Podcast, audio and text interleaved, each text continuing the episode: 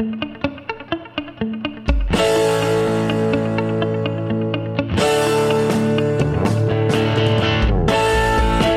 to Your Lot and Parcel podcast with your host, Benjamin Diaz, designed strictly for you, the consumer. You will find that this platform has your best interests at heart.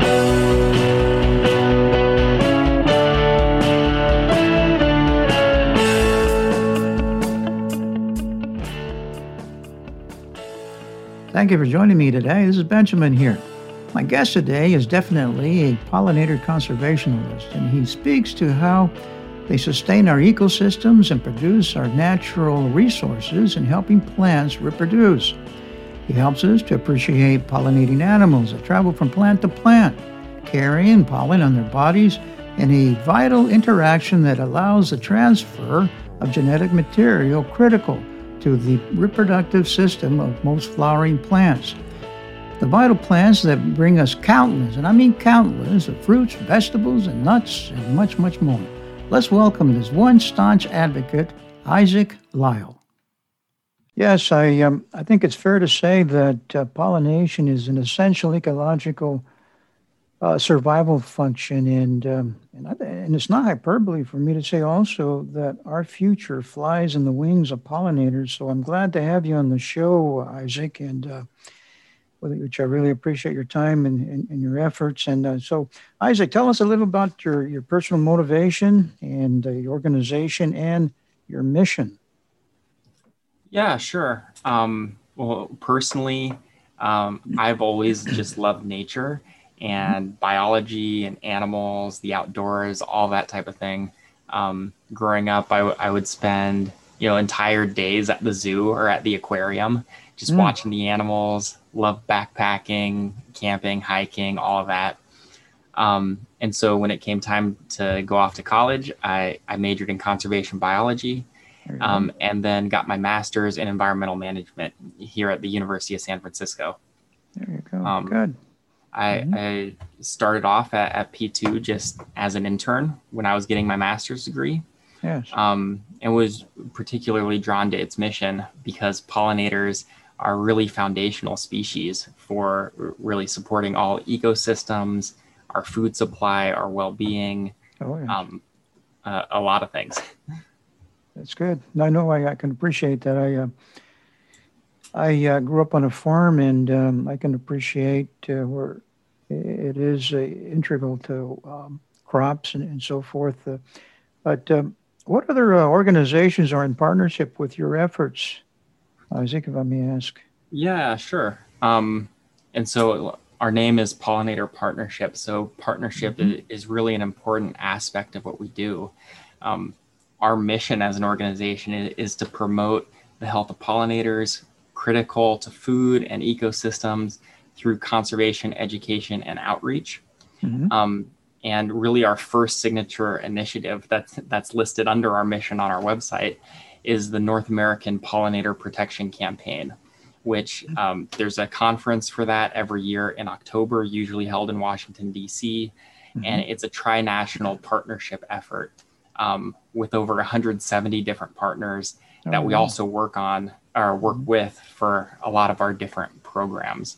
Mm-hmm. Um, and, and, so some of those partners, a lot of them are probably some names that you would recognize. We have a lot of government partners, um, mm-hmm. including like the Smithsonian Institution, U.S. Fish oh, and Wildlife, the Forest mm-hmm. Service, uh, the Park Service, um, lots of corporate partners, um, people like Waste Management or Burt's Bees, Blue Diamond Growers, mm. Other nonprofits like the Wildlife Habitat Council or American Honey Producers Association, people like that um, universities, uh, a lot of the University of California system universities, also Ohio State University, Oregon State, really all across the country, in Canada and Mexico as well. Wow. Um, and then other uh, private and foundation partners uh, mm-hmm. like uh, local entomo- entomological societies, mm-hmm. um, the National Gardening Association, people like that. Oh, wow. Well, you know, having uh, said that, uh, that really underscores the importance of what you do and uh, and how concerned we should be. You know, uh, you know when when when I speak about pollinators, you know what comes to mind is only the honeybee, but Uh, however, there are many other species that do the same. Could could you expound on, on that and, and tell us the process of pollination, if you would? Yeah, definitely. Um, so honeybees are for sure one of the most recognizable pollinators out there. Um. Usually the one that comes to everyone's mind. There are, are worldwide at least hundred thousand different species of pollinating animals. Um, mm. We're our organization is North America focused, um, but worldwide, there are, are over 100,000 species, including mammals like lemurs, even, and some reptiles. Oh, um, wow. Uh, really, a, a, lot of what we have in North America is, is uh, insects and some birds and even bats. Um, so, lots of different kinds of animals, lots of different species. Um, and just a really simple way to think about pollination mm-hmm. is that it's the transfer of pollen grains from the anther, which is like the male part of a flower, to the stigma, which is the female part of a flower, mm-hmm. Um, so that the egg can be fertilized and the seed can be produced. Um, and so this can occur through uh, self fertilization in some cases, or by wind fertilization or, or water pollination. Um, but animal vectors is what we would refer to as pollinators, which would be where an animal actually moves the pollen grain from mm-hmm. one flower to another.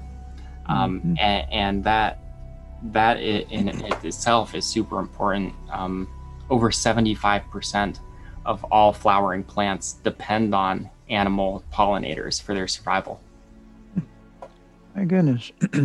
I know uh, of course, there are some plants that pollinate themselves, you know, but for the most part, uh, of course, honeybees are, are, are used uh, commercially. I mean, um, uh, I mean, uh, it's massive how they. In fact, I've known uh, where they'll transport honeybees from one side of the country to the next, you know, to get orchards and so forth uh, pollinated. You know, um, as I'd indicated, I grew up in a farm, Isaac, and you know, I, I, wasps there was always wasps around, yellow jackets, you know. But I would imagine, of course, they don't, uh, they're not as, uh, because it's the fuzzy hair that transmits those pollen, that pollen grains. Am I correct? It's, it's the, and I think uh, wasps, uh, they don't have as much, so they're not too efficient.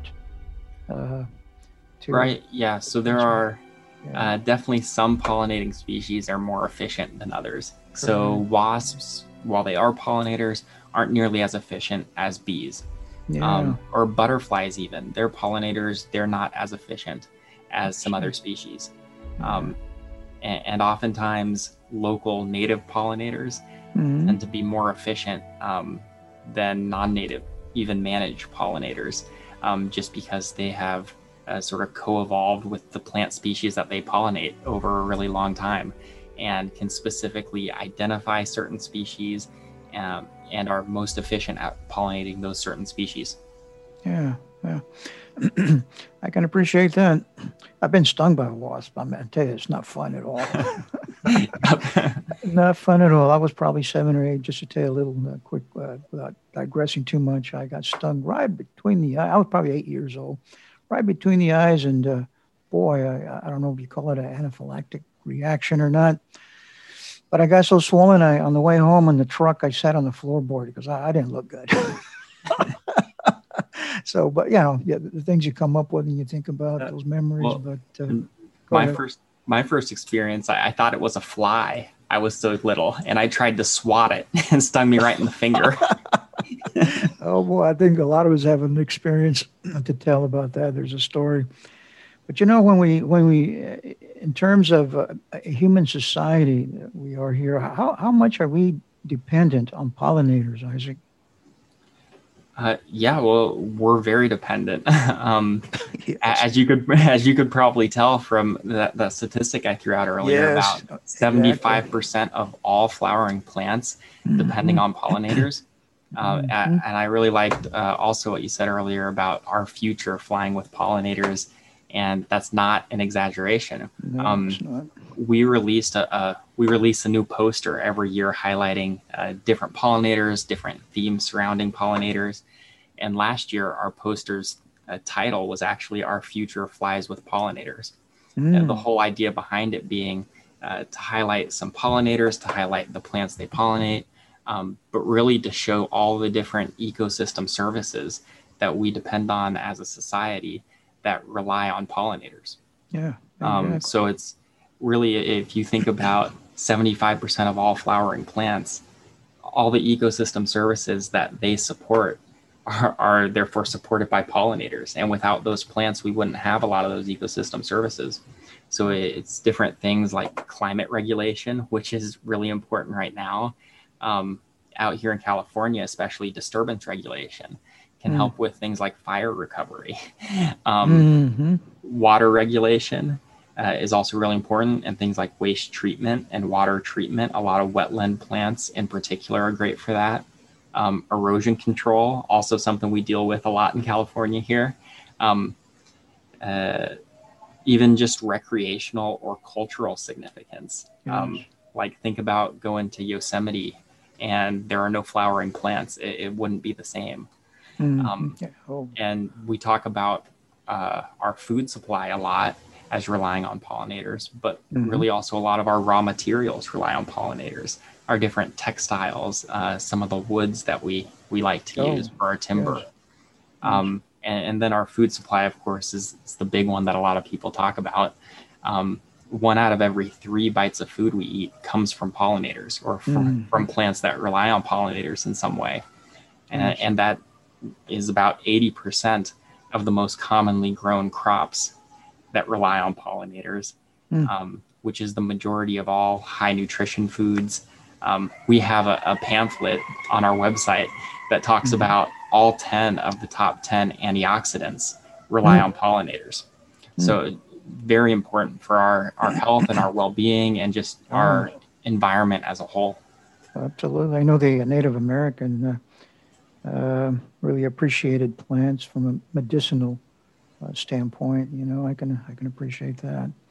Yeah, definitely, and lots of uh, lots of religions around the world point to pollinators for a lot of their values. Um, Oh, oh God. yeah, very important culturally. Yeah. So you know, next time we sit on sit at the kitchen table, I mean, what's on that plate? It's either directly or indirectly uh, because of pollination. So something to think about. You know.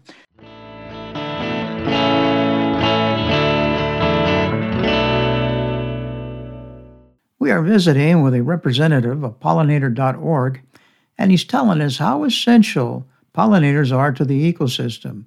And I, for one, unequivocally agree with him. Here he is again, Isaac Lyle. Um, from a scientific uh, standpoint, what, what would you say the nemesis might be for, or are for pollinators today? Yeah. Um, so it's potentially a complicated question. I think a lot of people uh, really like to highlight um, maybe one or two particular issues that pollinators are facing Yes. and try to make those things the entire picture. Um, and that's not really the case. It, it's a combination of a lot of different factors.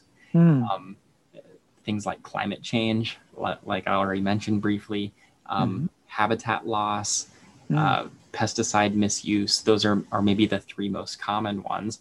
But a lot of people don't think about things like diseases that pollinators face naturally in some cases, or parasites, or invasive species uh, that Mm. they have to deal with. Yeah. So uh, our organization really tries to tackle all of these different issues in, in a holistic way, not just trying to focus on one and calling that the the end all be all uh, of pollinator issues. Right, right. Well, that's interesting. So, um, yeah, that's why I, I- thought we would have an episode on pollinators because it, is an important subject. The organization provides a, free eco-regional uh, planning guide. How, how does that work?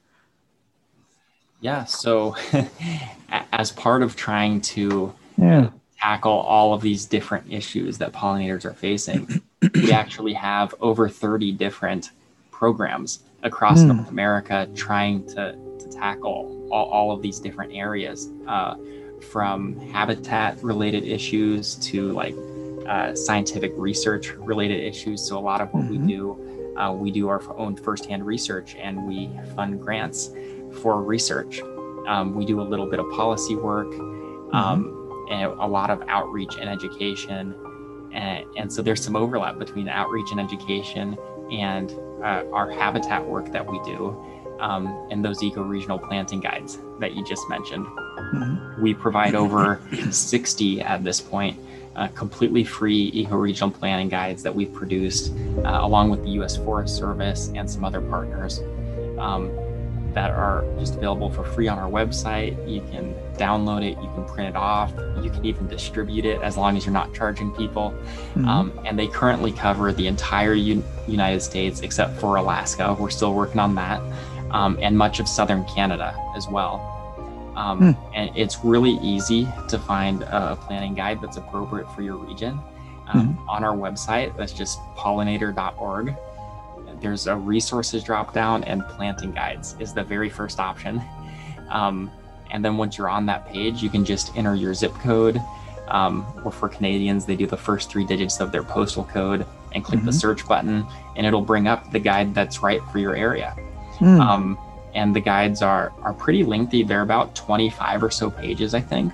Yes. Um, giving some background information on the natural area that you live in mm. um, on the types of things that pollinators need in a habitat, mm. and then also, of course, um, a list of some native plant species that will potentially work for you. Mm. Um, and the guides are really meant to be a good starting point to help people get an idea of the, the types of plants that are native to their area, the growing conditions those plants might require, the types of pollinators they might attract. Um, and, and, because some ecoregions are rather large, the guides are designed to be broadly applicable across the entire region. So you may have, for instance, some more specific native plants that'll work really well for you that aren't necessarily included in the guide um, because they're specific to your very like local area. Um, but the guides are designed to be a really good place to get started and to get an, an idea of the types of things you might want to include in your garden. Yeah. I saw that, and it's uh, I mean it's comprehensive, and I appreciated how you hook up the climates. Uh, you know, as you indicated, just uh, punch in your, your zip code, and uh, you know, push come to shove. I guess a guy can also go to the nursery.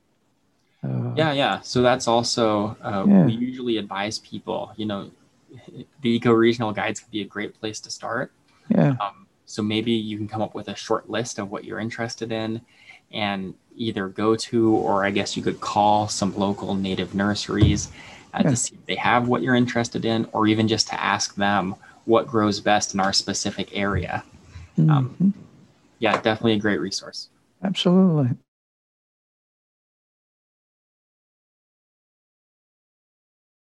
Uh, um, what would be your definition of an invasive plant?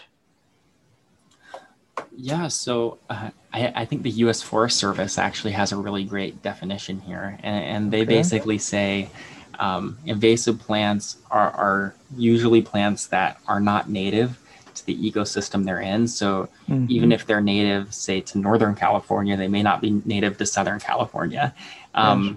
things like that, and they're likely to cause environmental or even like economic or human health harm. Uh, they tend to take over an ecosystem, outcom- yes. outcompete the other native plants in the area for resources, yes. um, and that can really cause some problems. Um, so we definitely recognize that, uh, which is one of the reasons that we really encourage people to plant native plants. Um, mm-hmm.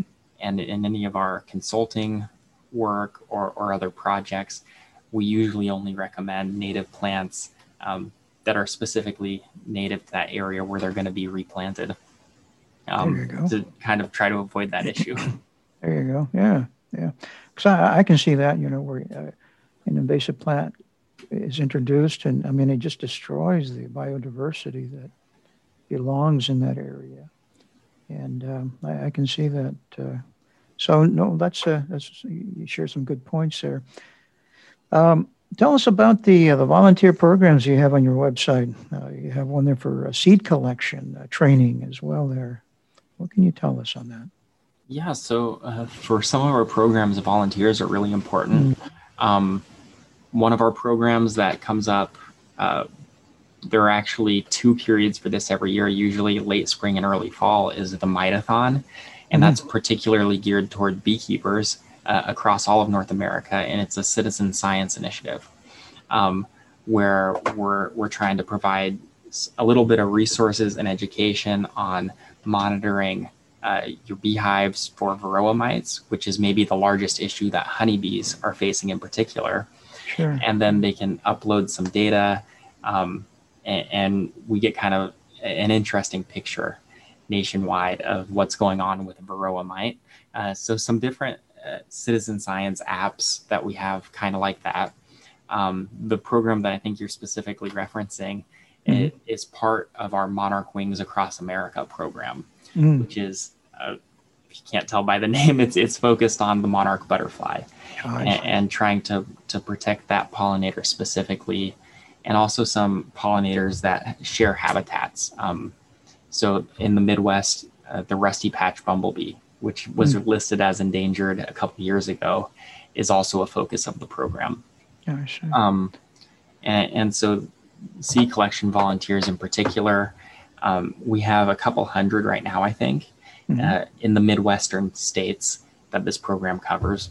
Um, and they're all trained in plant identification and in proper seed collection techniques. Mm-hmm. Um, and they're certified that they've been trained and that we have a waiver and all that, of course. Um, and then they're assigned to different collection teams and they go out with their collection teams and they visit established habitat sites um, to collect from target plant species that are particularly going to be good for monarch butterfly and rusty patch bumblebee, and, and of course other pollinators as well. And then uh, they collect those seeds. They even clean the seeds a bit, I think, mm. and then they send those seeds off to Mason State Nursery uh, in Illinois uh, for Mason State University. Uh, where those seeds are further cleaned and some of those are grown out into plug plants mm-hmm. and then they're actually redistributed back to those local areas where they oh. initially oh. came from to further oh, wow. enhance habitat. Um, so, uh, as of a year or two ago, when we finished one phase of this program, we had enhanced about 30,000 acres of mm. habitat in the Midwest. How about that? Wow, that's a good propagating program you got uh, going there, uh, Isaac. I, I can appreciate that. how can um, how, how may my audience reach out to the organization and be able to contribute either by volunteering or or donation, Isaac? Yeah, definitely. Um, so our website is pollinator.org. Um, you can also just Google pollinator partnership, and, and it should come up pretty easily. And you can really find lots of different resources on there, pretty much oh, whatever you need. Oh. Um, and there's a nice search bar right at the top for if you have a topic that you're interested in, but maybe don't want to or can't figure out how to navigate there, you can always search it. Um, we also, you can always call our office. I often will answer the phones myself, and our number is 415 362 1137. And we also encourage people uh, to send us an email to info at pollinator.org and we can help you get plugged into whatever you're interested in.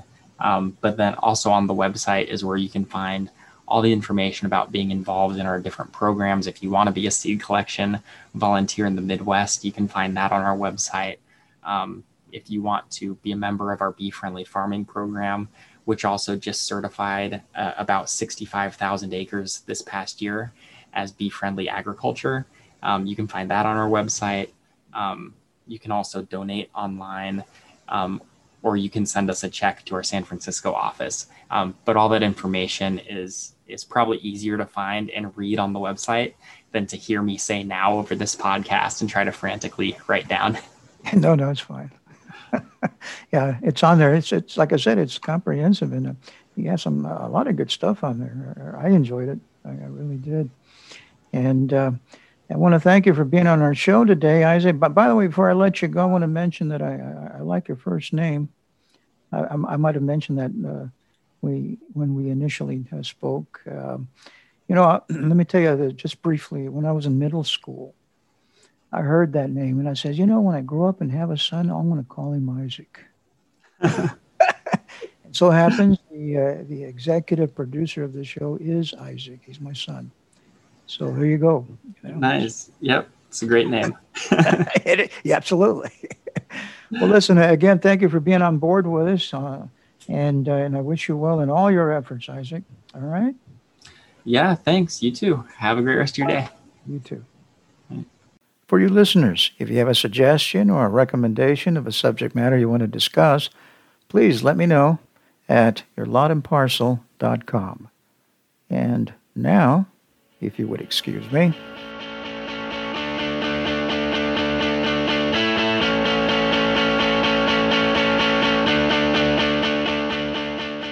This program has been produced by Isaac Diaz with music by Echo Foxtone. All the opinions expressed in this podcast are opinions only and should not be relied on. For more information, please visit the website yourlotandparcel.com.